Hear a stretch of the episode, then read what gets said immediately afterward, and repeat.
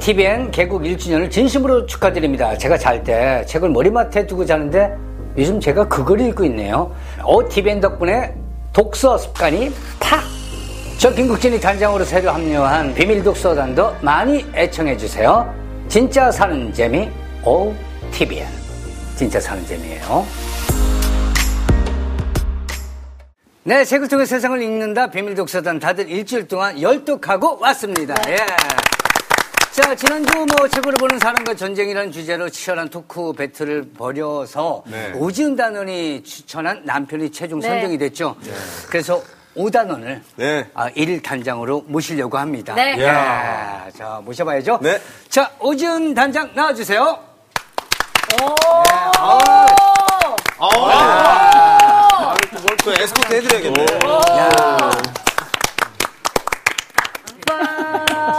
자, 여기.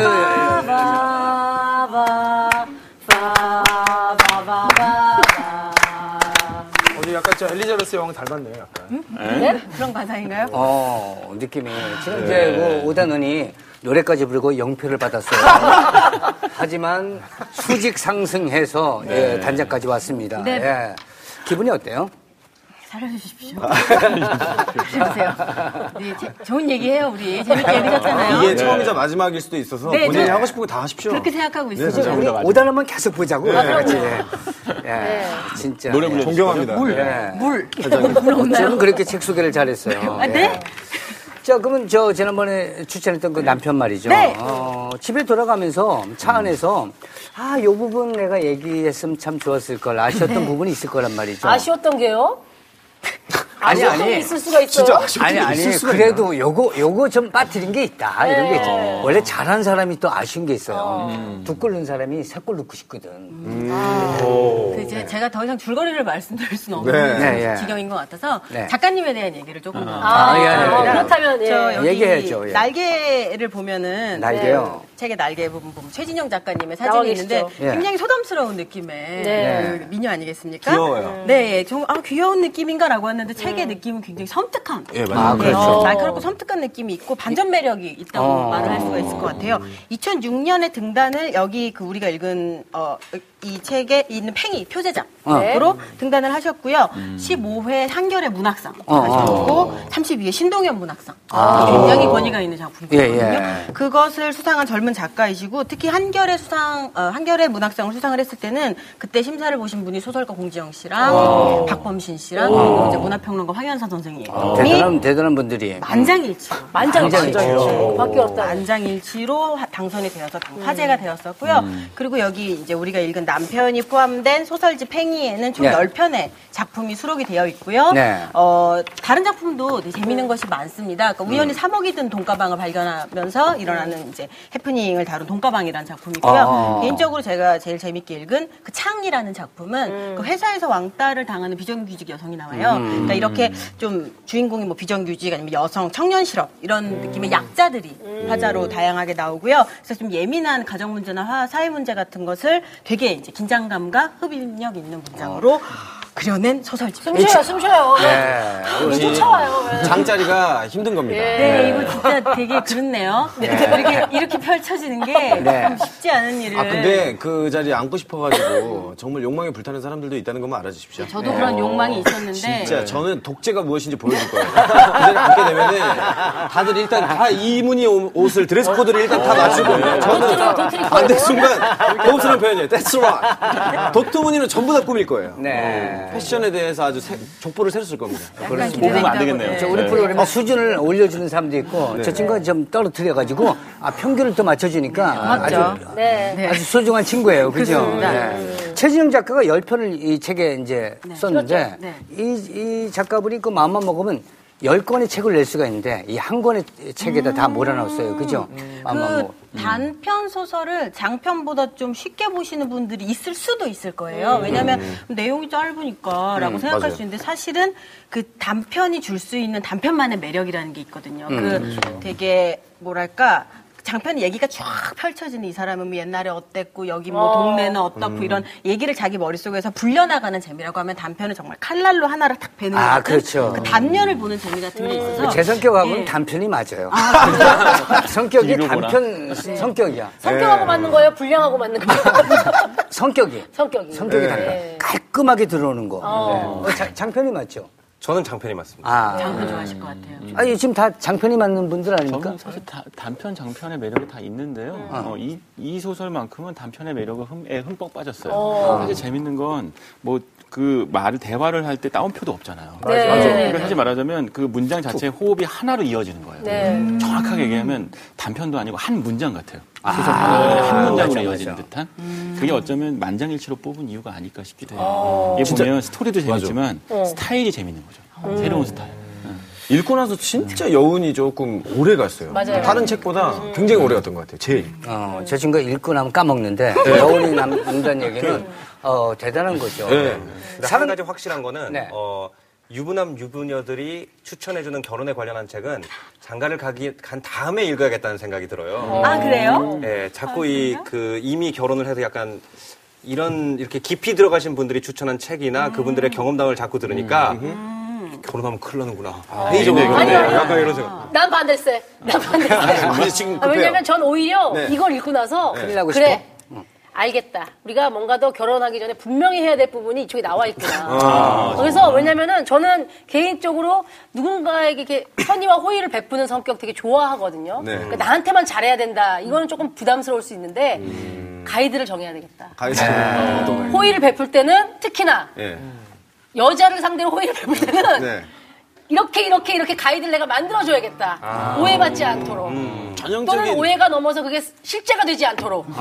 내가 가이드를 정확하게 정해줘야겠다는 생각을 하게 했어요. 이 책은. 남녀 간의 가이드를 정하면서부터 문제가 발생하는 거예요. 그래요? 그러면. 저는 3,000가지 가이드 갖고 있어요. 전형적인 글로 배운 연애 스타일이에요. 그렇죠. 요즘 그게 사회적으로 문제가 되고 있는 글로 배운 연애 스타일. 그래요? 예. 혹시 뭐 선톡은 안 된다 이런 건가요? 네? 답장은 해도 되지만 먼저 그렇죠. 메신저를 보내면 안 된다. 뭐 해는 안 된다. 그렇죠. 뭐 해라고 물어보면 저 뭐 직업 뭐 회사입니다는 가능한. 그렇죠. 글로 배우셨구나. 짝꿍도 없으시면서 머릿속으로 네. 어쨌든 그 사랑과 전쟁이라는 네. 내용하고 네. 이 책이 그럼 얼추 맞는 건 다 그렇죠. 네. 네. 완전 인정. 자 그럼 본격적으로 네. 뭐 우리가 이 책을 읽고 한번 얘기를 한번 나눠보죠. 예. 네. 우리 인단은 요거 감상평을 한번 들어볼까요 이제? 저 이 책이. 진짜 이게 묘한 순간에 끊어지거든요. 네. 사실 아까 한 번에 다 읽힌다, 또 끝나고 여운이 있다 이랬는데 이 책의 남편의 가장 큰 특징은 예상치 않은 순간에 갑자기 딱 소설이 끝난다는 거. 그러면서 그럼 이거는 뭐에 관한 이야기일까 생각해봤더니 우리가 그런 얘기 많이 했죠. 그럼 남편의 정체는 과연 뭘까? 남편이 진짜 강간살인범일까? 아니면 그 남편을 사람들이 무고하고 있는 걸까? 그거에 관한 책이 아닌 것 같아요. 여기 포커스는 우리 자신마저 우리 삶의 구경꾼일 수밖에 없다는 그런 진실을 어느 날 알게 된 순간을 그리는 것 같아요. 왜냐하면 지금 사실은 남편이 만약에 당신 남편이 여자를 성폭행하고 살인하는 그런 사람이라면 당신은 어떤 선택을 하겠습니까라는 질문을 하려면은 남편이 범인인 게 너무 확실해야 돼요, 사실은. 사실 근데 남편을 범인으로 정황을 몰고 하는 사람들이 친절하지가 않아요, 약간. 우격다짐이고 합리적인 근거를 하지 않고 경찰도 자기가 할 일을 자기가 하지 않고 자꾸 용의자의 부인한테 어떻게 좀 해봐요, 좀 자백을 유도해봐요 하고 그러고 남편이 그러면 또 이게 무고하게 무고한 누명을 쓴 사람에 관한 어떤 선처를 호소하는 우리 진실을 밝히자는 그런 책이냐? 그것도 아니에요. 왜냐하면 남편한테 면회 갔을 때 남편이 그렇게까지 명쾌하게 자기를 해명하지도 못해요. 어떤 느낌이냐면은 우리가 지금 여기에 우리가 이 무대에 우리 삶의 메인 출연자인 줄 알았는데 알고 봤더니 이러고 있다가 점점 구경꾼들이 네 남편이 살인했어. 너도 동조자야. 너도 같은 놈이 하면은 나도 모르게 우리도 방청객 사이로 가가지고 우리 삶을 우리가 같이 구경하면서 몸을 숨기고 있는 그런 느낌이 드는 전 책이라고 생각이 들었어요. 연출가님 과연 역시 시각이. 이제 시각적으로. 네. 네. 사실 우리 사회가 지금 윤단원이 얘기했던 거하고 지금 그대로 가고 있잖아요, 그죠? 예, 미리 또 죄를 또 만들고 그렇게 단정 짓고. 예, 그러니까 너는 그런 사람이야라고 해버리면은 모두가 갑자기 그런가 보다라고 믿어버리니까. 저는 그냥 상황에. 이 책은 사실은 선입견과 편견에 대한 책인가라는 생각도 했어요. 아우 좋은 얘기네요. 예, 그래서 이게 결국은 우리가 이 자리에서 각자 나름 생각한 대로 남편이 범인이냐 아니냐를 얘기하는 것도 재밌겠다, 막 이렇게 그 생각도 했지만 나도. 한편으로는 이 책의 모든 것들이 그냥 나와 있는 정황? 정황? 맞아요. 근데 우리가 이제 사람들한테 봐지는 것들도 선입견도 정황이잖아요. 근데 어떤 정황을 가지고 우리가 그 사람을 굉장히 80% 이상 그런 사람일 것이다 라고 판단하고 치부하는 경우가 굉장히 생각보다 많잖아요. 우리는. 맞아요. 본인 말고는 다 아무도 모르는데. 네. 그리고 황재성 군은 우리가 코미디에서 봤을 때 되게 가볍고 진짜 천하에 진짜 진지함이라고 이론도 없을 것 같다라고 느끼지만 비밀 독서단을 같이 하면서 굉장히 진지하고 삶의 그 다가가는 태도도 정말 남다르다라는 걸 느끼지 않습니까? 맞아요. 가끔 좀 이상한 소리에서 그렇지? 그렇죠, 그렇죠. 근데 그런 것들 또한 포함해서 그냥 병으로 생각해 주셨으면 좋겠어요. 동생이 그냥 갖고 있는 병으로 못 참겠어요. 맞아요. 선입견과 편견, 뭐 인간에게 그 나쁜 개가 두 마리가 있다 그러잖아요. 그렇죠. 선입견과 편견. 나 지금 굉장히 진지하게 말씀하셔가지고 깜빡 넘어와서 그렇지. 인간에게 개가 있어 이러고 있었어요. 그러니까 이 사람에게는 애완견 말씀하시면 좋아요. 제가 관련된 문장을 하나 좀 선입견 하나 문장을 하나 좀 읽어보겠습니다. 그 페이지 47페이지에 내 페이지요? 47페이지 단장님이 자기 책 소개할 때 그냥 정신이 없으시네요. 밑에서 몇 번째 줄입니다. 47페이지요. 자, 다은이가 예쁘니까 자꾸 봤을 테고 혼자 사는 미스박이 걱정되어 그녀를 보살폈을 것이다. 그는 아무도 죽이지 않았다. 그럴 사람이 아니다. 하지만 기다렸다는 듯 그를 범죄자 취급하는 이 사람들은 도대체 뭔가? 의심은 소문을 만들고 소문은 진실을 만든다. 자, 여기까지만 읽으면 이것도 약간 우리가 약간 무기력한 게 나와요. 이제 우리가 구경꾼들에 의해서 지금 좌지우지 되는데 여기까지만 읽으면은 그러면은 야, 이 누명을 밝혀줘야겠다. 사람들은 왜 이렇게 쉽게 뭔가 단정짓는가? 이 정도의 소설이 될 텐데 자, 52페이지 쪽 11번째 줄 읽어볼게요. 52페이지요? 아, 또 성경 진짜 공독하는 거 같아요. 정말 진짜 멋있는 말이네. 52페이지. 자, 친구가 자, 50페이지 11째 줄입니다. 몇 줄이요? 11째 줄입니다. 네. 11째 줄. 예, 딱 가운데예요. 네. 자, 친구가 내 옆구리를 쿡 찌르며 물었다. 예, 친구 진짜 찔렀네. 아, 친구니까. 찔렀는데 보니까. 세트에서 누가 자꾸 찔러요. 네, 다시 읽겠습니다. 자, 딱 가운데 줄. 친구가 내 옆구리를 쿡 찌르며 물었다. 이혼할 거지? 손님에게 카드와 영수증을 내줬다. 위자료는 어떻게 받아내지? 아니, 어차피 그 자식 감옥 가면 다 네 차지겠구나. 자, 벌써 이미 친구가 지금 상황을 지금 진행을 하고 있어요. 그렇죠. 진짜. 그 밑에 나오잖아요. 친구는 혼자 묻고 혼자 답했다. 그러니까요. 그래서 저 이거 보면 앞에 상황까지. 예. 그러니까 저 이 책을 보면서 계속 느끼는 게 아, 진실은 무엇일까? 이런 문제가 아니라 무력감. 야, 우리 삶을 우리가 컨트롤하고 있는 게 아니라 관전자들이 이렇게 정의하면. 그게 그냥 모든 것을 헤집어 놓을 수 있구나. 그래서 진짜 아까 말씀드린 것처럼 우리가 재성 씨한테 사실은 여러 가지 면모가 있고 미덕이 있을 텐데 사람들이 웃기는 사람이야 그러면은 뭔가를 보여주려다가도 자기도 모르게 싹 가서 그 관람객 사이에 앉은 다음에 맞아, 나는 웃기는 사람입니다 하고서는 같이 나를 이렇게 보면서 규정 짓고 있는 이 느낌을 봐가지고 아, 이거 보고서 갑자기 그냥 막막해지더라고요. 책은 웃기는 사람이야 그러면 되게 좋아하거든요. 아, 그렇긴 하네. 칭찬이긴 하죠. 아이고, 예, 비율을 잘못 들었네. DNA가 그렇습니다. 아니, 참 좋아요, 근데. 진짜 그렇습니다. 아니, 그러니까. 그 윤단원이 얘기한 뒷끝에 제가 조금 더 저도 같이 동감하면서 느꼈던 부분인데 54페이지예요. 54페이지에 뭐 많아요? 중간 부분에 이 구분이 앞에도 나오고 뒤에도 나오거든요. 소문은 의심을 만들고 의심은 진실을 만든다. 의심이 먼저든 소문이 먼저든 진실의 자리는 언제나 맨 끝이다. 야, 좋은 말이네. 맨 앞이어야 되는데. 진실이 제일 처음이어야 와야 돼요. 근데 맞아. 야, 진실이 맨 끝이다. 너무 멋있는 문장이었어요. 사실은 듣다 보니까 제일 관심 없는. 얘기를 듣다 보니까 사실 이게 부부, 그러니까 사랑, 믿음 이런 남편에 대한 이야기인 줄 알았더니 지금 감독님 얘기 듣고 여러분 얘기 들어보니 이건 그냥. 그러니까 일종의 사람을 놓고 실험을 한 것 같다는 느낌이 있어요. 그래서 무슨 얘기냐면 소문과 의심, 그러니까 의심을 하게 사람을 만들고 그리고 나서 믿어야 하는 사람한테를 던져준 후 이 사람을 믿을래라고 물어보는 거죠. 사실 그게 꼭 부부일 필요는 없고 예를 들면 부모 자식 간일 수도 있는 거예요. 아니면 정말 친한 친구일 수도 있고 어떤 경우든 그 설정 안에서 우리는 믿기로 한 사람을 믿어야 되는 것이냐라는 고민을 하게 되는 거죠. 그러니까 이거의 주제가 어찌 보면 부부고 이 남편이기 때문에 부부 사이라고 규정 지으면 안 되는 것 같기도 해요. 그냥 믿어야 되는 사람들의 모든 관계를 우리는 얼마든지 소문과 의심 때문에 이제 안 믿게 될 수 있다는 거죠. 그게 사실 그 부부관계에서 가장 좀 기본적으로 지켜져야 하는 게 믿음이잖아요. 사실 그것 때문에 결혼도 하고 계속 살아가는 거고. 그래가지고 저는 아예 답을 물어봤어요. 아내한테. 물어봤어요? 네. 이 얘기를 하면서? 예, 네, 왠지 걔는 정답을 알고 있을 것 같아서. 너는 만약에 이런 상황이라면 내가 만약에 많은 걸 의지하시나 봐요. 네. 혼자서 제목을 못 추스려요. 이 책에 대한 상황 그대로. 네, 만약에 내가 진짜 이런 범죄자라면 너는 어떡할래? 명쾌하더라고, 이 친구는. 너는 형사한테 잡히기 전에 나한테 죽어라고.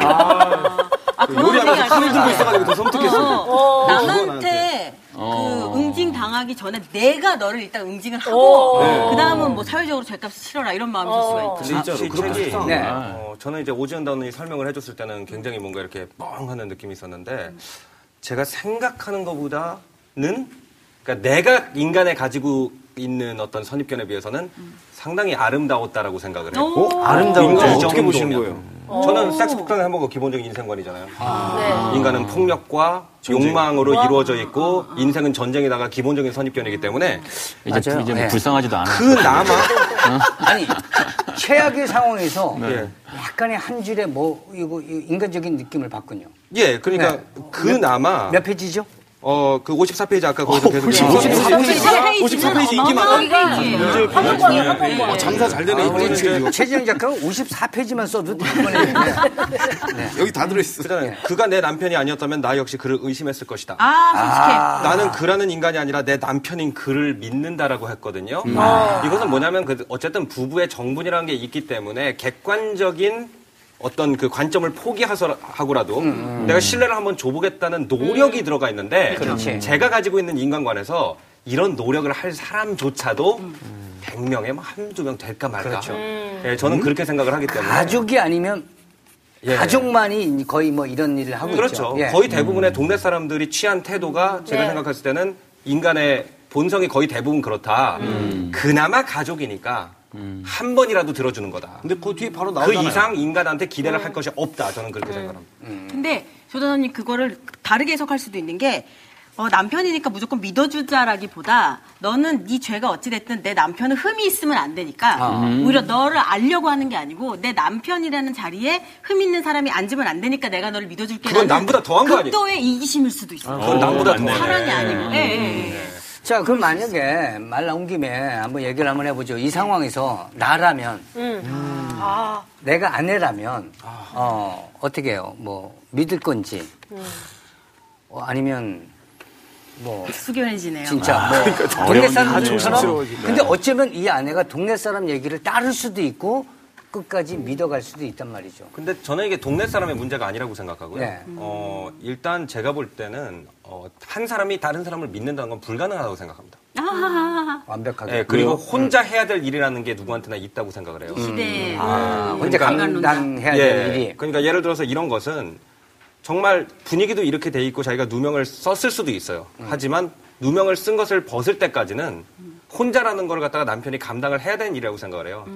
이제 제가 어떤 일이 있었냐면은 이제 얼마 전에 제가 굉장히 좋아하는 친구가 굉장히 중한 병에 걸린 적이 있거든요. 근데 제가 그 친구를 너무너무 챙기려고 해줬는데 결국 이제 얘는 아파가지고 신경 날카로워져 있고 약간 이제 우울증 비슷한 증세였는데 매 싸웠어요.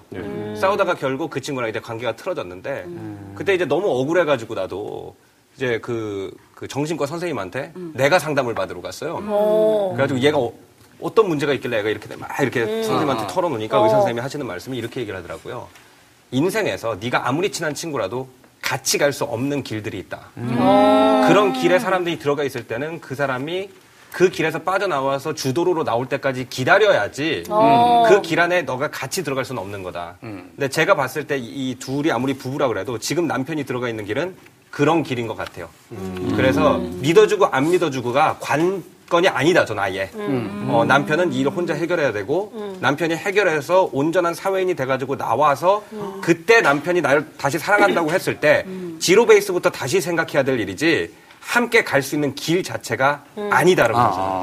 저는 완전 반대인데 진짜. 오지은 단원도, 단장님도 지금, 그렇지 않으세요? 아, 저도 약간 저기 김 단장님 정말 도와주셔서 지금 감사합니다. 아, 네. 네. 단원의 한 명으로 네. 제가 있네요.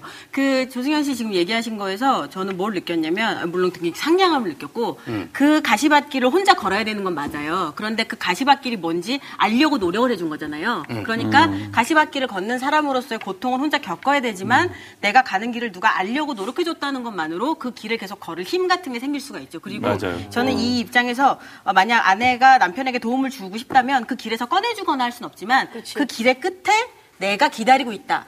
나는 너를 믿고 있다라는 게 길을 같이 걸어주는 건 아니지만 네가 그 길을 다 걷고 나왔을 때 내가 그 앞에 꽃을 들고 서 있을 것이다. 라는 힘을 주는 것이라고 생각을 하거든요. 그쵸, 그 아내의 선택이지만. 네. 그런데요. 그냥 사실은 저도 오지은 단원님 의견에 굉장히 동의하는데 그냥 하나 던지면 근데 이 부부 사이의 이슈는 예를 들면 사채를 썼다거나 사업에 실패했다거나 또는 그러니까 불가역적인 상황이 아니고 그러니까 부부 사이에서도 치명적인 네. 강간이 그렇죠. 사실은 네. 그렇죠. 다른 여자와의 성범죄와 살인. 살인. 이건 사실 이거는 그러니까 사실 부부 사이에서 돈 문제다. 믿어줄 수도 있겠죠. 네. 또는 그 외에 가족 문제다. 이런 것도 있을 수 있지만 네. 이 문제는 남녀 사이의 문제가 껴들어가는 거예요. 그럴 경우에 그 길에서 꽃을 들고 기다릴 수 있는 여자가 있는 것이냐. 그렇죠. 그래서 맨 끝에 그 여성도 그 되게 잔인하게 그 여성에게 남성에게 뭐라고 하잖아요. 나 그거 진짜 충격적이었는데. 씨 머시기 노마 막 이런 맞아요. 말도 하고 막. 그게 뭐냐면 어찌 보면 저는 그 대목에서 그걸 느꼈어요. 이게 부부 사이의 상처가 아니라 여자로서의 상처인 거죠. 그렇죠. 그러면 그때는 남편을 믿어주거나 끝까지 기다리거나 네가 그 길을 끝나고 나면 내가 기다리고 있을게라는 것을 얘기하기가 어려워요. 욕이라도 한 게 어디예요? 아예 얼굴을 안 보는 게 내가 볼 땐 정상적인 반응 같거든요. 그냥 짐 싸가지고 어느 동네로 떠나버리거나 심지어는 이민을 가버리는 것도 정상적인 반응이라고 생각하는데 욕이라도 하는 건 게 어디예요? 근데 이제 모르긴 하지만 우리가 너무 이제 소설을 갖고 소설을 쓰는 걸 수도 있겠지만 맞아요. 네. 소설을 읽으면 소설을 쓰게 돼요. 소설을 쓰는 걸 수도 있지만 이 고된 힘든 생활을 같이 힘든 결혼 생활을 같이 해오면서의 알 수 없는 사랑과 애정과 그 넘어서 어떤 우정 이런 모든 그렇죠. 복합적인 감정들이 있을 거고 세월이 있을 텐데 그렇기 때문에 이 여자는 그냥 남아있지 어찌됐거나 면회를 가기로 결심을 하고 꽃을 들고 기다릴지 아닌지 모르지만. 그런 행동들을 취하는 거잖아요. 네. 그냥 짐 싸갖고 나가지 않고 그 동네 사람들의 핍박을 받으면서 어찌됐거나 하루하루 견디고 있는 거잖아요. 그렇게 생각을 하고 만약에 거기다가 제가 조금 더 소설을 써본다면 네. 저는 증거를 찾아 나설 것 같아요. 저랑 약간 비슷한 생각이신 것 같아요. 네. 얘기해봅시다. 다른 사람은 아무도 못 맺겠어, 그래, 이 상황에서. 나라면. 나도. 그래서 저는 진짜 증거를 찾아 나설 것 같고 정말 어떻게 해서 근데 제가 또 영화를 너무 많이 봐서 또 그런 것도 있겠습니다만 감독님. 신여성상이세요. 네? 신여성상이세요. 그래서 진짜 제가 할 수 있는 한에 것들을 하겠어요. 좀 가만히 있지는 못할 것 같아요. 남편은 안에 있으니까. 안에 있으니까는 밖에서. 네. 그럼 믿고 안 믿고의 문제가 아니라 내가 남편을 비롯한 아무도 못 믿기 때문에. 네. 저도 그러니까 제가 남편이거나 혹은 와이프가 되어가지고 반대 입장이 되더라도 부부 사이에는 저는 그 사람이 정답을 말해주기 전까지는 저는 끝까지 진짜 죽을 때까지 믿을 것 같아요. 아니 모든 정황이 그런데 진짜로 배우자의 그 죄를. 예, 그 친구가 부인하면은 저는 약간 그거를 다짐을 했어요. 모든 사람이 너에게 세상에 등질 때 나는 너에게 믿고 등을 맡기고 네 등을 내가 맡아줄게 라는 생각을 가지고 신념을 가지고 결혼을 했기 때문에 저는 약간 그런 주의예요. 그 친구 책에도 나와 있어요. 우리가 소설을 보니까 우리가 옆에서 이렇게 한다 저렇게 한다 하지만 막상 이 입장이 되면 아마 이분보다 잘한다고 볼 수도 없을 것 같아요. 그죠? 많이 한 거라니까요. 이 사람은 많이 한 거예요. 남인데. 아니, 진짜 모르는 거라니까. 진짜 형이 사실 모르는 거예요. 맞아요. 네, 남이야. 부부는 남이야. 47페이지 보면은. 47페이지. 네, 47페이지 맨 끝에 줄에 보면 소녀의 손톱에서 일단 머리카락이 나왔어요. 네. 그러면 그녀가 저항하면서 그의 머리를 뜯었을 수도 있다는 거죠. 네. 다른 용의적 볼 수도 있고. 근데 그게 다른 용의적. 용의적 지목된 맞아. 다른 사람의 머리카락. 그러면 이거 다음 토픽이에요. 다음 토픽. 그럼 이렇게 합시다. 남편에 대해서 한번 얘기를 합시다. 네. 진짜 강간범이냐 아니면 누명이다. 우리 투표. 요거에 대해서 어떻게? 일단 먼저. 강간범이다라고 생각하시는 분 손 들어보세요. 하나. 100%. 진짜 헛똑똑이야. 이 형님도 스타일이 약간 헛똑똑이 스타일이야. 일단 누명이다 하는 분 손 들어보세요. 이건 누명입니다. 저는 손 안 들었는데 저는 연출가? 아까 했던 얘기를 계속 반복하려는 건 아니지만은 정말 제작 이런 거 영화 만드시는 분들의 그 열일결만 너무 싫어요. 나 너무 싫어. 너무 했으면 좋겠어요. 그런 영화 좀 죽였어요. 안 죽였어요. 어떻게 된 거예요? 범인이에요 아니에요? 곡성 결론이 뭐예요? 제일 싫어 열일결만. 자, 최진영 작가하고 전화 연결하겠습니다. 지금 우리가 하고 있는 게 딱 이 동네 주민들 반상에서 이 동네 주민들이 딱 그러니까 나는 그래 최진영 작가죠. 네. 아 그거보다 조금 수준 있지 않나요 그래도? 자 윤다는. 네. 예. 아 저는 이 얘기를 하는 거가 이 책에 대한 예의가 아니라는 생각이 들어요. 리스트라는 거가. 아 죄송해요. 방송을 우리에 대한 예의를 지켰어요. 사실 예의가 왜냐하면 지금 아까도 얘기했지만 이 책에 나오는 이 모든 동네 주민들이 바로 이 짓을 하고 있는 거야. 약간 자기들끼리 아마 야 그제 범이될까 아닐까 죽였을까 아닐까 강간했을까 안 했을까 그러고서는 투표를 자기들끼리 무기명으로 무건의 투표를 한 다음에 이 여자를 마트에서 사실은 계산돼서 끄집어 내리고 있고 코너를 몰고 있거든요. 사실은 반상회 꼭 이런 아줌마 있어요. 아 있어요. 저는 이제 중요한 자자 우리가 이런 게 아니고 엄마가 다 짓다가 다 나가네. 저는 그렇게 생각하고 이렇게. 자, 근데 중요한 A냐, 것은 B냐 결정하면 되는데. 동네 사람들은 투표하면은 아마 다 그 범인이다 했을 건데 네. 우리는 조단을 빼놓고는 다 범인이 아니다라고 투표를 했어요. 그렇죠. 네. 그렇네. 네. 여기는 되게 예. 아니 왜냐면 저희 아무튼 클래스가 달라요. 저는 여기서 듣고 있네요. 작가님이 이 독자들이 판단할 수 있게 힌트를 몇 개 되게 많이 숨겨놨어요. 생각보다. 저 58페이지에 그 다음에 이제 수표가 나왔다라는 얘기를 해요. 예? 우리 남편은 그런 돈 없어요. 수표 그날 그 원래 범인이 이름을 적은 거야 하니까 그 58페이지 세 번째 줄에 수표 아니라도 증거 많아. 그 다음 줄 다 생겼어. 증거가 있는 게 아니라 생긴 거예요. 조사 과정에서. 와, 진짜 날카롭게 읽으셨다. 아니에요? 이거는 그러니까 이 작가분이 암묵적으로 이 사람은 범인이 아니다에 대한 증거를 숨겨놨다고 생각해요. 저는. 그렇죠. 문장 속에. 그렇죠. 예. 문장 속에. 증거가 어떻게 생길 수가 있어요? 조사 과정에서. 그러니까 그 다음에 생겨요. 증거가 나타나는 것도 아니고. 생겨요 하고 물었더니 경찰이 기껏 하는 소리가 그 피해자 만나는 CCTV도 여러 개 건졌고 이만은 사실은 살인이나 강간에 대한 용의가 있는 건 아닌 거죠. 아니죠. 그렇죠. 정황을 봤을 때 약간 그 불손한 행동은 했음에도 살인을 하지 않았다라는 생각이 들어요. 저는 그 불손한 행동은 했는데 살인까지는 안 갔다. 이게 맞는 거예요. 제가 반성했어요. 제가 반상에 늦게 온 좀 다른 아줌마예요. 반상에 늦게 온 아저씨였네요. 반상에 늦게 와가지고 갑자기 아직 분위기를 모르는구나. 아니 저기 저 같은 경우 62페이지에 남편이 한 얘기가 있는데 두 번째 도와주려고 그랬어. 그래. 나는 도와주려고. 근데 저는 왜 했다고 생각을 하냐면요. 저도 영화를 너무 많이 봐서 그런지도 모르겠는데 이게 사이코패스들이 전형적으로 하는 얘기 아니에요? 그가 눈빛으로 나를 도와주라고 그랬어. 그 도와주는 게 죽여주는 거에서 많이 이런 거? 아니, 그거 진짜 무서운 형님이네. 사이코패스들이 도와주라고 머리 가신 거 아니에요? 그러니까 아니 근데 저는 어떻게 생각하냐면요. 이게 사이코패스면은 이게 얘기가 참 저는 사이코패스는 아니 일단 내가 죽였다. 제가 전에 누차 얘기했지만 저는 문학 소설 잘 안 읽고 장르 소설만 읽어가지고 일단 추리 소설이라 생각하고 결론을 내야 속이 시원한 사람이라.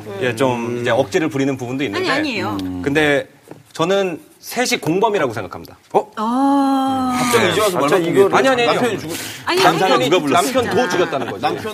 남편이 범인이란 게 확신한데 혼자 했다는 얘기는 없잖아요. 근데 나는 셋이 공범이라고 생각을 해요. 저 외국에서 온 세대기라 좀 생각이 달라. 반상회하고 있는데 방에서 이렇게 저 세대기 외국에서 왔대. 안경 이렇게 똘똘 숨고 또 나와가지고 내가 맞춰줄게 아줌마들 막 이러고 있는 느낌. 그래서 내가 볼 때는 남편이 유인책이었고 남자 셋이 짜고 남편이 돈을 가지고 내가 도와줄게. 내가 100만 원 도와줄게. 그래서 유인을 한 다음에 둘이 덮쳤는데 그중에 한 사람이 머리를 뜯긴 거고 나는 선하게 보이는데 이거 딱 보니까 그래요? 저는 전혀 생각이 다른데 오히려 그런 장르 소설적인 관점에서 보면 이게 딱 뭐냐면 장르 소설의 전개 1에서 끝나는 소설이에요. 맞아요. 그러니까 1에서 끝났어. 세상 열릴 결말. 만약에 진짜 장르 소설 많이 하나 추리 소설 애호가가 딱 보면은 야 그래서 어떻게 되는 걸까 하는 순간 전개 1에서 갑자기 난 아니야 절대 아니야 정말 억울해를 남편도 아니고 아내가 갑자기 사람들한테 난 아니야 억울해 이러면서 끝나는 그런 이게 장르 소설이라는 게 아니라 저는 추리하는 걸 좋아하는 그러니까 도와주려고 그랬어 나는 도와주려고 이거에 대해서 생각이 좀 황재성 씨는 어때요? 저는 이거 약간 좀 간절하게 느껴졌어요. 각자 사람마다 생각하는 그 억양이 있잖아요. 참 책이 신기한 게 이런 대사가 적혀 있으면 어떤 톤과 어떤 표정으로 얘기를 하는지가 약간 상상이 돼요. 그래가지고 도와주려고 그랬어. 나는 도와주려고. 나는 이게 정말 피폐해 있고 입술을 약간 이렇게 질려가지고 도와주려고 그랬어. 난 진짜 도와주려고 연기 잘한다. 약간 이런 약간 느낌이 좀 있었어요. 나는 그게 다르구나. 네, 그래서 나는 이 조승현 단원님이 정말 무서웠던 게 사이코패스처럼 거기서? 정말. 네. 나는 이런 거 생각했죠. 도와주려고 그랬어. 걔가 도와달라고 그랬어. 도와주려고 그랬어. 걔가 막 도와달라. 갑자기 오, 잘한다. 이런 거 이런 거 생각을 할까 범인이야. 그러니까 진짜 생각하는 대사의 맛이 달라요. 제가 생각할 때는 네. 제가 생각할 때 간단하게 범인이 아니라고 느낀 건 뭐냐면 이런 거 같아요. 관심을 좀 가졌어. 네. 근데 좀 얘기를 하다 보니까 상황이 안 좋아. 그래? 네 상황이 그거 어떻게 하면 너 그 상황이 좀 풀려날 수 있겠니? 뭐 이런 상황에서 돈이 조금 필요하다. 네. 그래? 그거면 이 상황을 벗어날 수 있겠어 해서 돈을 구해서 어렵게 뭐 빌리든지 해가지고 줬어. 네. 근데 아직까지도 이제 이 아이가 이제 다른 사람들하고 남아있는 거지.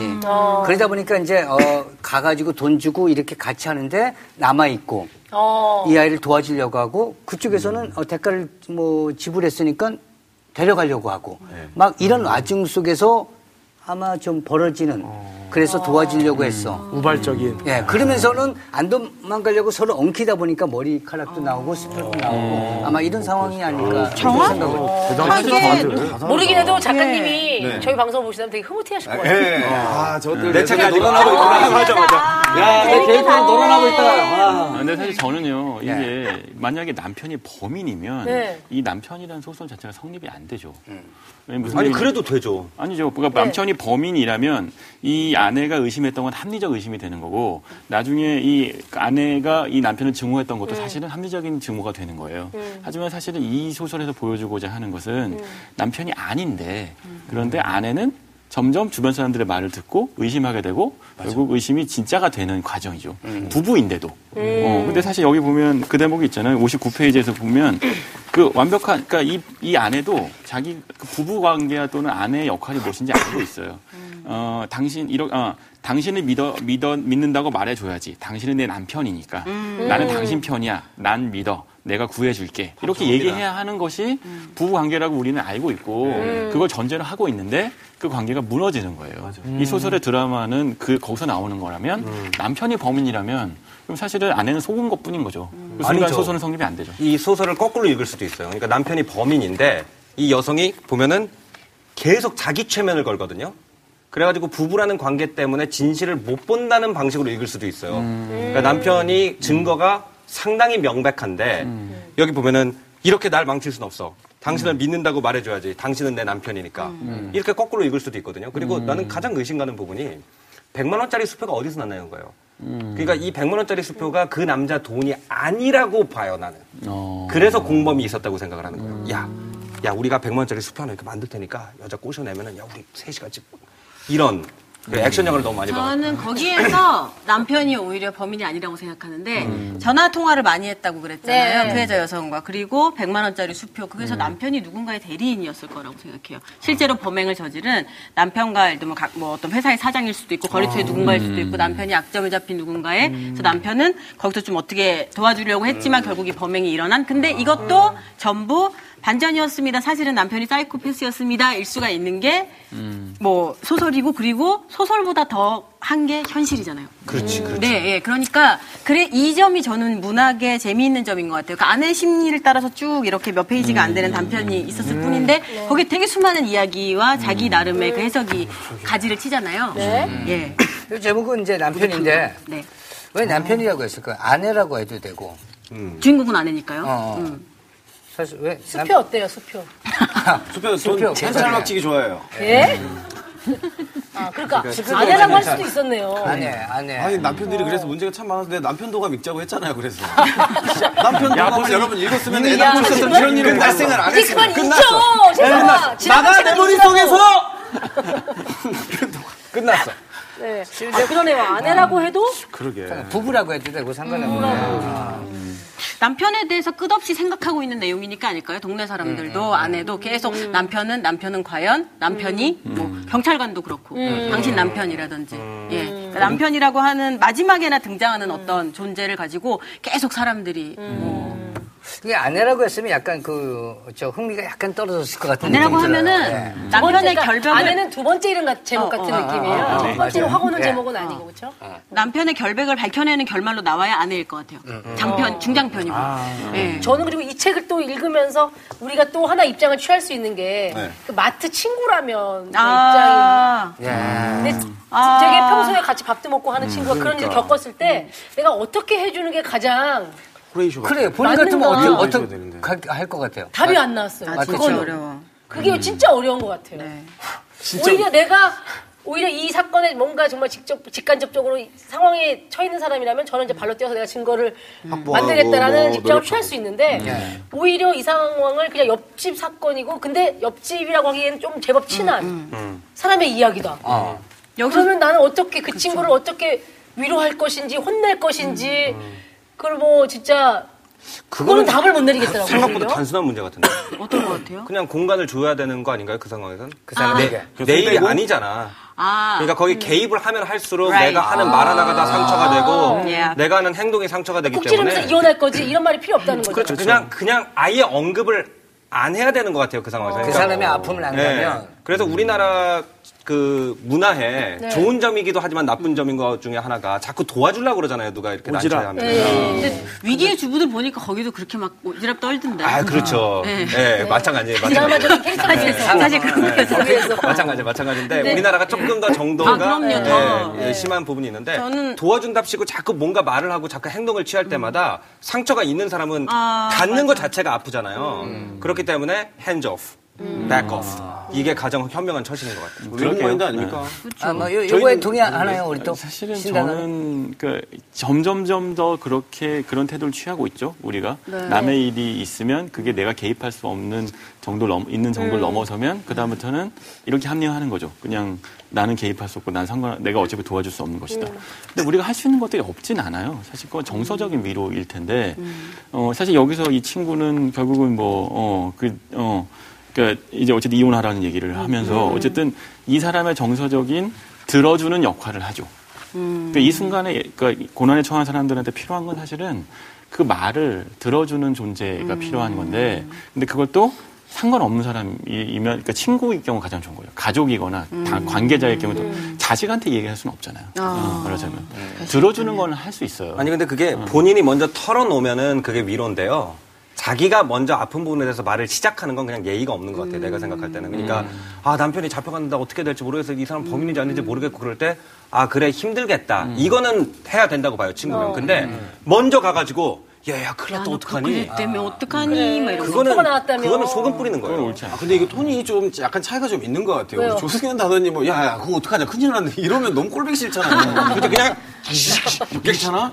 괜찮아? 어때? 이렇게 물어보면 좀 포근하게 다가갈 수 있잖아. 그러니까 우리한테 필요한 건 이렇게 너무 동정하는 그것도 저 같은 거 싫을 것 같아요. 진짜로. 근데 같이 걱정해주고 싶은 그런 건 있잖아요. 그리고 저는 그 무서운 게 뭐 걱정해주는 거 당연히 고맙고 힘이 되는데 사람에게 저도 인정하고 싶지 않지만 어쩔 수 없이 인정해야 될 것 같은 게 약간은 불행을 바라는 마음이 있는 거죠. 타인의 불행은 그러니까 나한테 네가 불행해서 내가 좋아하는 아니어도 엄청난 드라마가 되거든요. 인간은 드라마를 좋아해요. 일일 드라마. 그러니까 내 친구라면 계속 되게 안타깝고 걔 이혼할 것 같아. 그러니까 걱정해주는 투이면서 사실은 이게 결국은 재미있는 가십인 거예요. 그렇지 옆에 있는 사람이 어쩐지 뭐 이러면서 또 들어가고 내려가면 만들죠. 이런 재미있는 이슈인데 사실 이게 꼭 정말 이런 식의 성범죄만이 아니고 우리가 부부 사이가 있어요. 그 부부 사이에서 일어나는 답답한 일들을 친구한테 가서 얘기할 때 그 순간에 친구의 반응들은 그러니까 이게 이런 거죠. 우리 남편이 뭐 맨날 술 먹고 들어와라는 정도의 어떤 단계라던가 그러면 우리 아내가 돈 너무 많이 써 이런 단계 같은 얘기들을 사실 부부 생활 해보면 그 얘기들을 밖에 나가서 친구들한테 얘기해서 해소되는 경우들이 있는데 그런 경우에 말씀하시면 그게 일일 드라마에서 이제 시청자들한테 내 인생을 보여주는 꼴이 될 수도 있는 거죠. 그렇죠. 그렇지. 사실 부부 사이 그게 어려워요. 얘기하고 싶어지니까. 황단원은 네, 부르셨어요? 이 책을 읽고서는 좀 의미?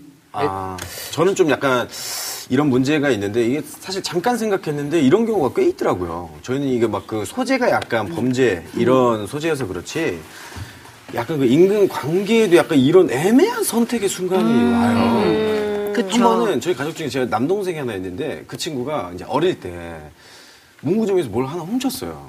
지금 훔쳤어요. 아, 동생이? 네. 분명히 잘못된 행동이, 너무 잘못된 행동인데 갔는데 그 문구점 아저씨한테 손찌검을 당하고 있더라고요. 아이고, 되게 심하죠. 근데 이거를 제가 거기서 갈등이 생긴 거예요.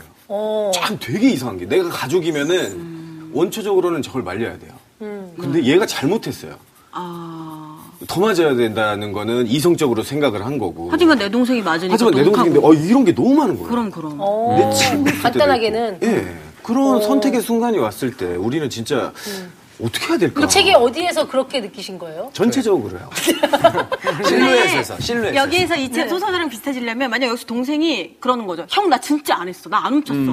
라고 하면은 아저씨는 근데 분명히 그럴만한 정황이 있으니까 얘를 이렇게 때리는 걸 텐데 나는 지금 생전 처음 보는 이 아저씨를 믿어줘야 되나? 아니면 내 동생을 믿어줘야 되나? 아, 그러면 이런 경우도 있어요. 학교에서 만약에 예를 들어 계속 본인 얘기하시는 거 아닙니까, 근데? 아니요. 진짜 동생 있어요? 동생도 없는 거 아니에요? 진짜요?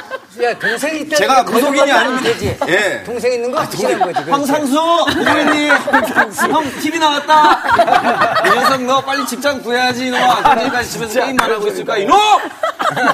그래요, 자. 탈신이가 있구나. 네, 진짜 있어요. 믿어줘야 돼? 있는 존재입니다. 동생이 있는 거. 사람 믿으면 안 되잖아요. 아니, 저 지금 얘기했었는데, 오잖아요. 그, 만약에 예를 들어서, 우리 학창 시절에 항상 문제로 살아온 친구가 있었어요. 근데 이 친구가 어느 날 문제를 일으키지 않았어요. 근데도 선생님한테 오해를 받고 너가 애들 돈 뺏고 지갑 훔쳤지. 지갑이 없어졌을 때. 그때 교무실에 가서 혼나고 있는데 엄청 심한 매질을 당하고 있는데 이제 부모님이 와서 그 모습을 본 거야. 이때 부모님의 선택. 이러면 좀 비슷해지나요?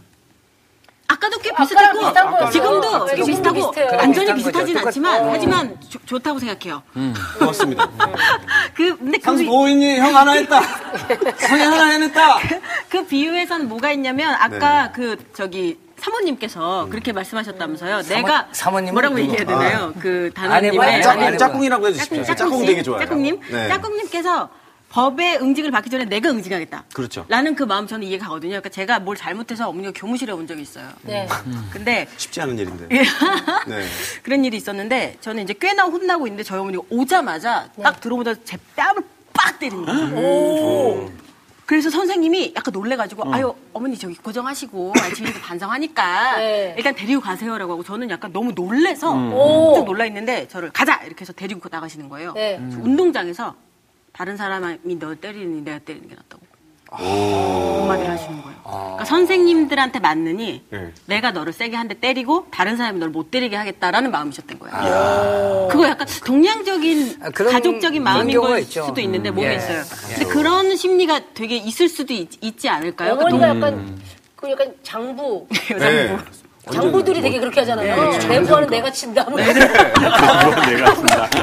아, 김유신인가요? 내 말에 목은 내가 친다. 적에게 내어줄 수 없다. 내가 친다. 200장이에요. 근데 적이 나중에 얘기하죠. 나 칠 생각 없었는데.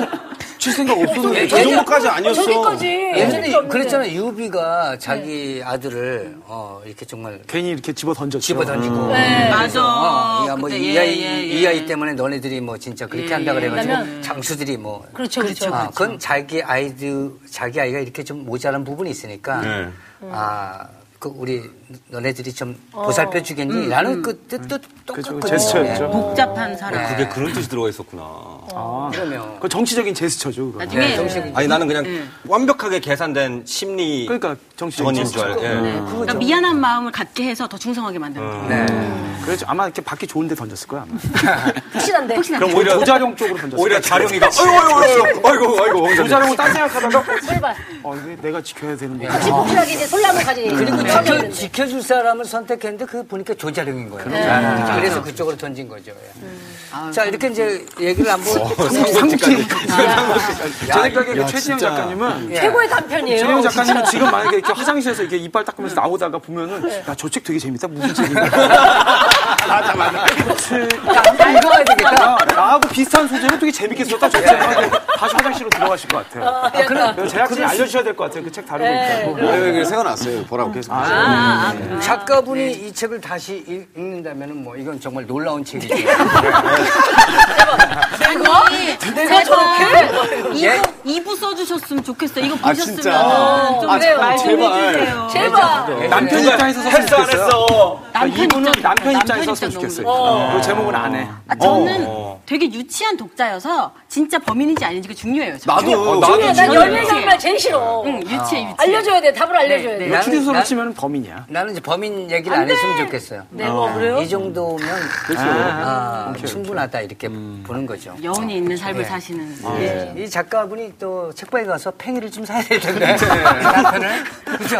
제가 예전에 국진이빵 사먹은 적이 있거든요. 본인이 보니까 쉽지 않은 일인데. 스티커 나왔나요? 국진이빵 사먹은 적이 있어요. 그래서 국진이빵 하나만 주시려고 했다. 저번에 빵 가지고 있다가 이렇게.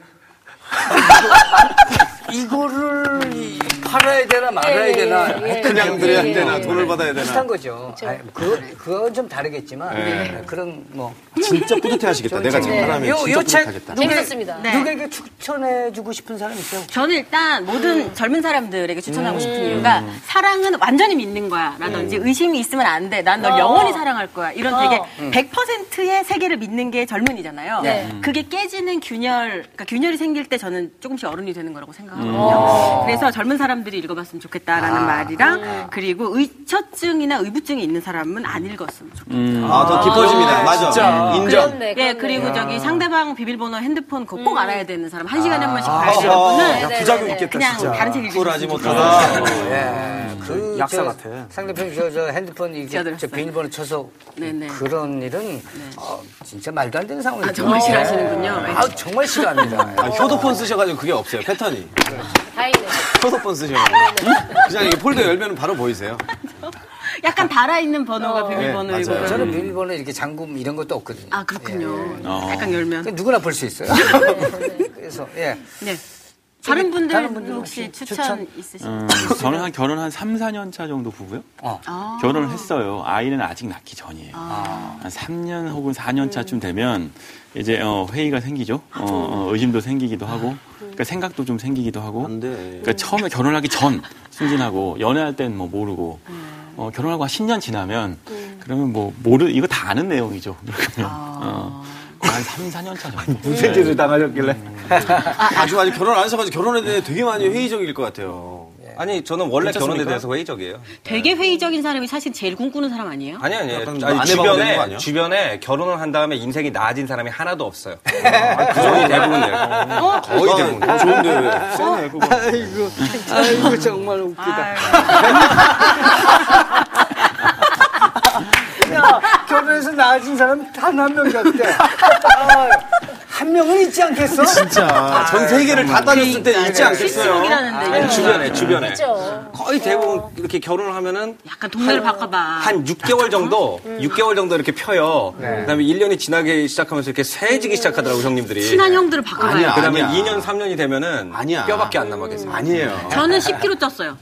결혼하고 좋은 의미로 보통 찌지 좋은 의미로. 아니 진짜 만약에 환갑이 다 돼가지고 30살에 와이프를 얻는다면 그 사람은 진짜 안 행복할까요? 예? 아니 이걸 비싼 얘기는 하지. 아니 죄송한 말이고 틀린 게 뭐가 있다. 그래, 그럴 수도 있잖아. 죄송한 말이 뭐가 잘못됐다고. 처음으로 편드셨어. 그럴 수밖에 없는 입장이시니까. 남녀간의 사랑을 어떻게 나이로 얘기할 수 있겠어? 그렇죠. 죄송합니다. 그러니까 60살에 결혼을 사랑하는 사람 발견해서 결혼을 할 수 있다면 행복한 거고, 근데 연령이 몇 살인지는 굉장히 개인적인 그런. 개박인데. 이름 먹은 두 분의 그 사랑. 이 아름답지 않다고 얘기할 수 있어요. 아름다워요. 근데 지금 환갑에 30 만난다는 얘기를 해가지고. 환갑에 30 만난다는 얘기를. 진짜 연상연하 커플들이 많으니까. 뭐 사랑의 나이 차이는 뭐 그렇게 중요하지 않다고 생각합니다. 네. 추천해줄 사람은? 저는 뭐 그냥 이 재미로 읽으면 재밌는 소설. 최고의 천사죠.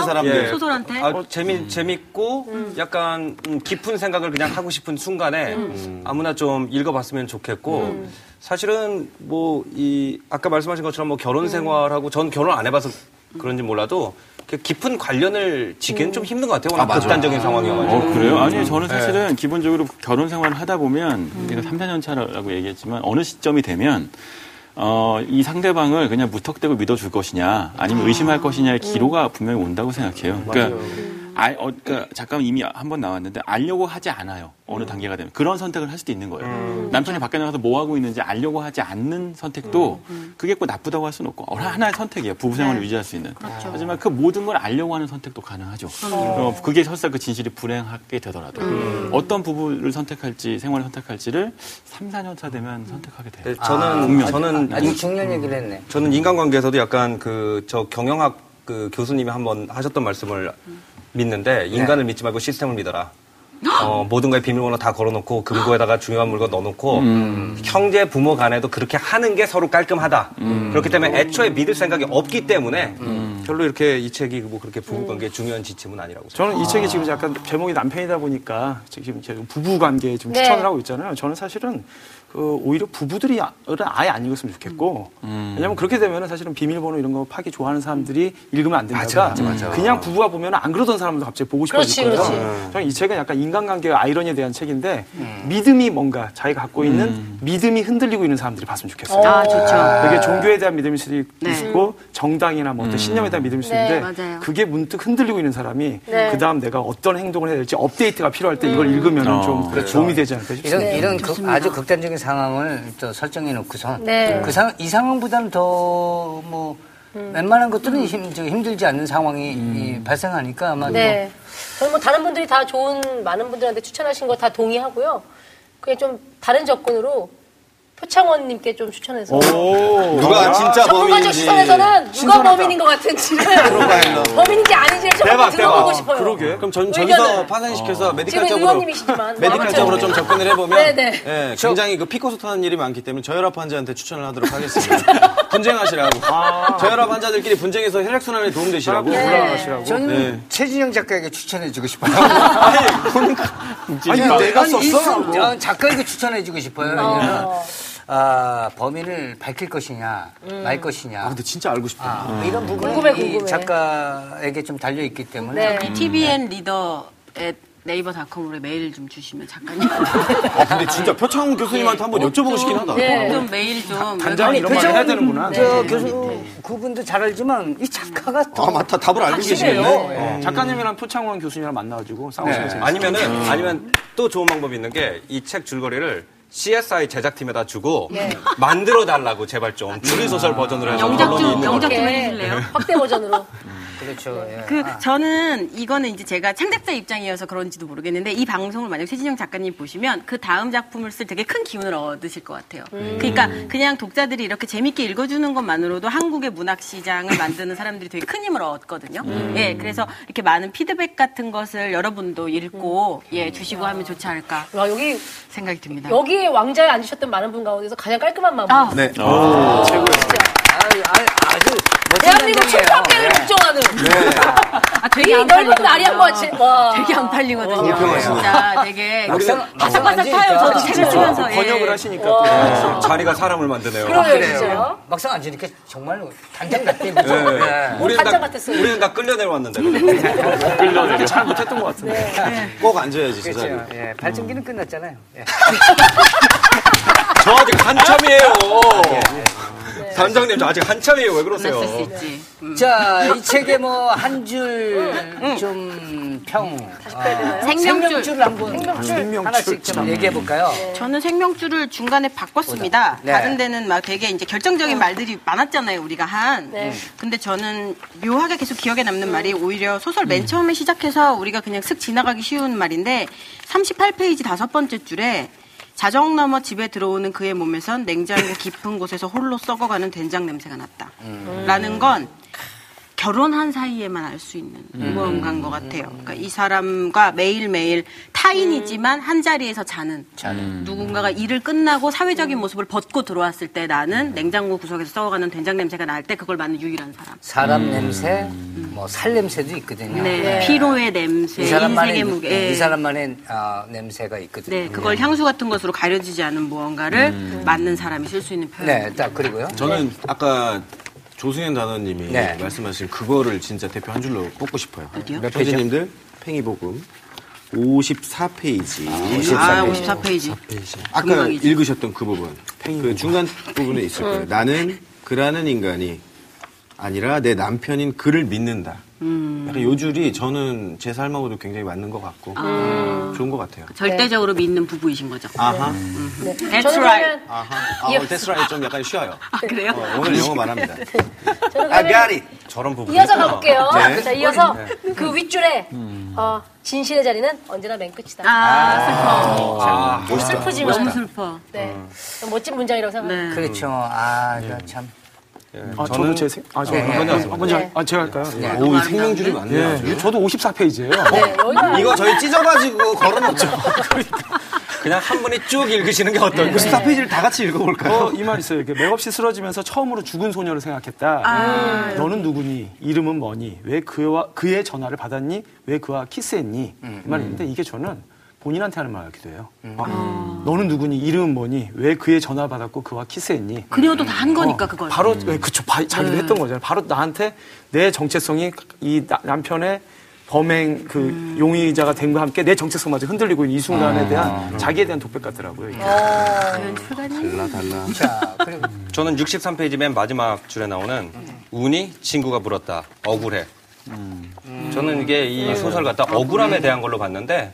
사실은 이제 저는 이 남이 무슨 뭐 결혼을 한다고 한 사람이 되고 이런 걸 별로 안 믿거든요. 그래서 억울하다는 건 뭐냐면은 우리 사회 자체가 남이 잘못한 걸 가지고 내가 피해, 그게 남편이건 아니면 동네 사람이건 남이 잘못한 걸 가지고 내가 피해를 보는 게 굉장히 많거든요. 이 아주머니는 잘못한 거 하나도 없어요. 약간 연좌제의 느낌이 있죠. 그것 때문에 너무 화가 나더라고요. 맞아. 네, 그래서 억울해. 나 개인으로는 잘못한 게 없는데 옆에 사람들 때문에 이렇게 된 게 억울해. 네, 그게 굉장히 흥미로운데요. 저거 제가 사실은 억울해를 뽑으려고 했어요.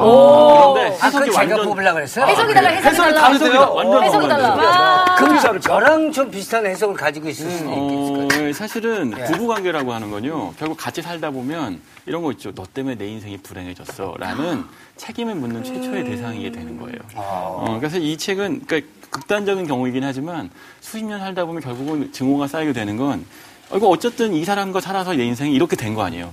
그거는 원인을 사실 내가 선택한 것인지 상대방 때문인지를 분간할 수 없을 만큼 얽혀버리게 되고 그 순간 느낀 유일한 감정은 그냥 억울한 거예요. 그걸 미워하는 대상은 유일하게 남편이지만 그 남편을 미워하는 건 나를 미워하는 것이기도 한 거죠. 이 모든 건. 근데 여기 사실 알 수 없는 대답이 튀어나왔다라고 했잖아요. 나도 모르는 그 감정인 거예요. 그냥 억울한 거죠. 부부 사이는 억울한 거예요. 사실...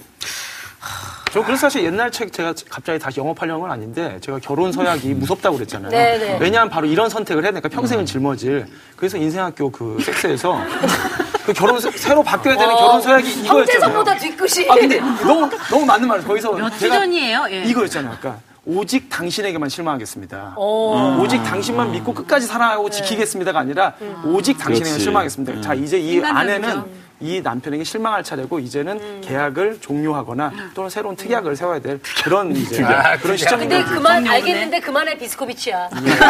동물이야. 너의 발전기는 끝났어. 오직 당신에게만 실망하겠습니다. 예. 안장님은 왜 억울하세요? 왜 억울해가? 난 여러 가지 있는 것 같아요.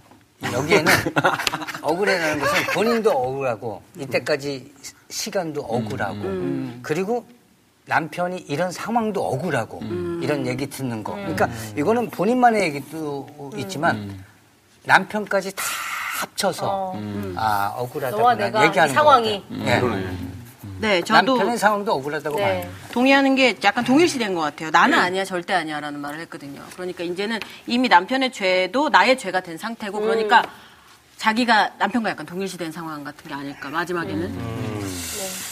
그래요. 네. 자, 그렇습니다. 한 줄, 생명줄을 좀 이렇게 저희들이 이제 소개해드렸는데, 요거 읽어보시는 게 제일 좋고요. 시간이 없다 하시는 분들은 뭐 요 한 줄이라도 기억해 주시면 참 좋겠습니다. 오늘 함께 해봤는데, 자, 5단원. 네. 단장으로서 멋지게 또 임무를 수행을 했습니다. 아이고, 감사합니다. 도와주시면. 어떠셨나요? 이 자리에 앉으니까 책에 대해서 무슨 얘기를 해주든 다 되게 감사하네요. 저 앞으로 얘기 굉장히 많이 하겠습니다. 누군가가 여기 앉으셨을 때, 저 뭐든 막 말하겠습니다. 와, 좋은 단장이에요. 네. 감사합니다. 도와주셔서. 와닿는다. 네. 감사합니다. 문학 사랑해주십시오. 토론거리가 됩니다. 네, 그렇네요, 진짜. 좋은 서사는 사람에게 생각할 거리를 안겨주고 인생을 살려주니 여러분 책을 삽시다. 맞아. 네. 네. 책을 삽시다. 좋은 책을 화이팅. 사는 것은 그 책을 읽기 위한 시간을 함께 사는 것입니다. 쇼펜하우어 아니야? 삼수야! 형 명언했다! 형 명언했어, 이 녀석아! 이름 기억하겠어. 예. 항상 없겠어. 항상 이미 외웠어요. 자, 이 사실 책 가지고 얘기하는 것이 이렇게 네. 참 즐겁네요. 네. 그죠? 예. 다음 주에는 우리 단원들이 어떤 책을 가지고 또 어떤 얘기를 하고 또 어떻게 소개할지 또 기대가 됩니다. 다음 주에 더욱더 알차게 준비해서 찾아오겠습니다. 우리는 비밀 독서단! OTVN의 개국 1주년을 축하합니다. OTVN 덕분에 잊고 있던 책의 가치를 재발견하고 있네요. 먹방, 국방, 음방 여러가지 방송이 있지만 다른 역시 책! 북방이죠. 그 선두에 서 있는 비밀 독서단도 많은 사랑 부탁드립니다. 진짜 사는 재미 OTVN